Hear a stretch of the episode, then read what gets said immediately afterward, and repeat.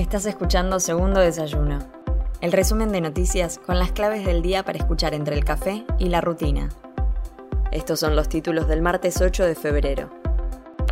El precio de la soja volvió a subir y llega a niveles máximos en 8 meses. El precio de la soja escaló 1,5% y la tonelada alcanzó los 579 dólares en Chicago.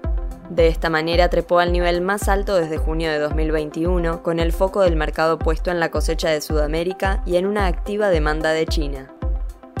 Bancarios acordaron sumas fijas como puente hasta las negociaciones paritarias de marzo.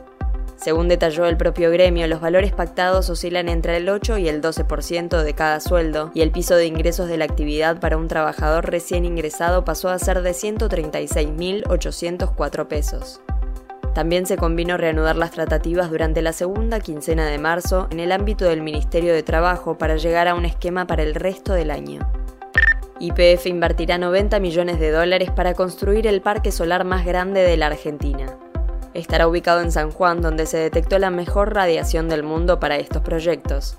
El parque se llamará Sonda y generará electricidad equivalente a 140.000 hogares.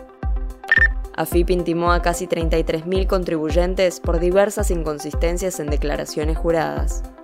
Los procedimientos se encuentran abiertos por inconsistencias en la evaluación de inmuebles en el exterior, el uso de facturas apócrifas, liquidaciones de granos no declaradas y la falta de presentación de declaraciones juradas referidas a rendimientos financieros, entre otros motivos. Las notificaciones que recibieron los contribuyentes representan el paso previo al inicio de las acciones de fiscalización presencial. La ONU elogió la asistencia que Argentina dio a sus ciudadanos en el exterior en el inicio de la pandemia.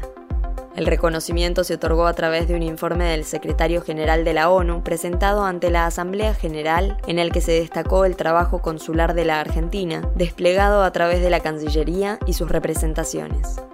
De acuerdo con la organización, la Argentina fue un ejemplo de asistencia para proporcionar alimentos, alojamiento y asistencia sanitaria a sus ciudadanos que se encontraban en el exterior.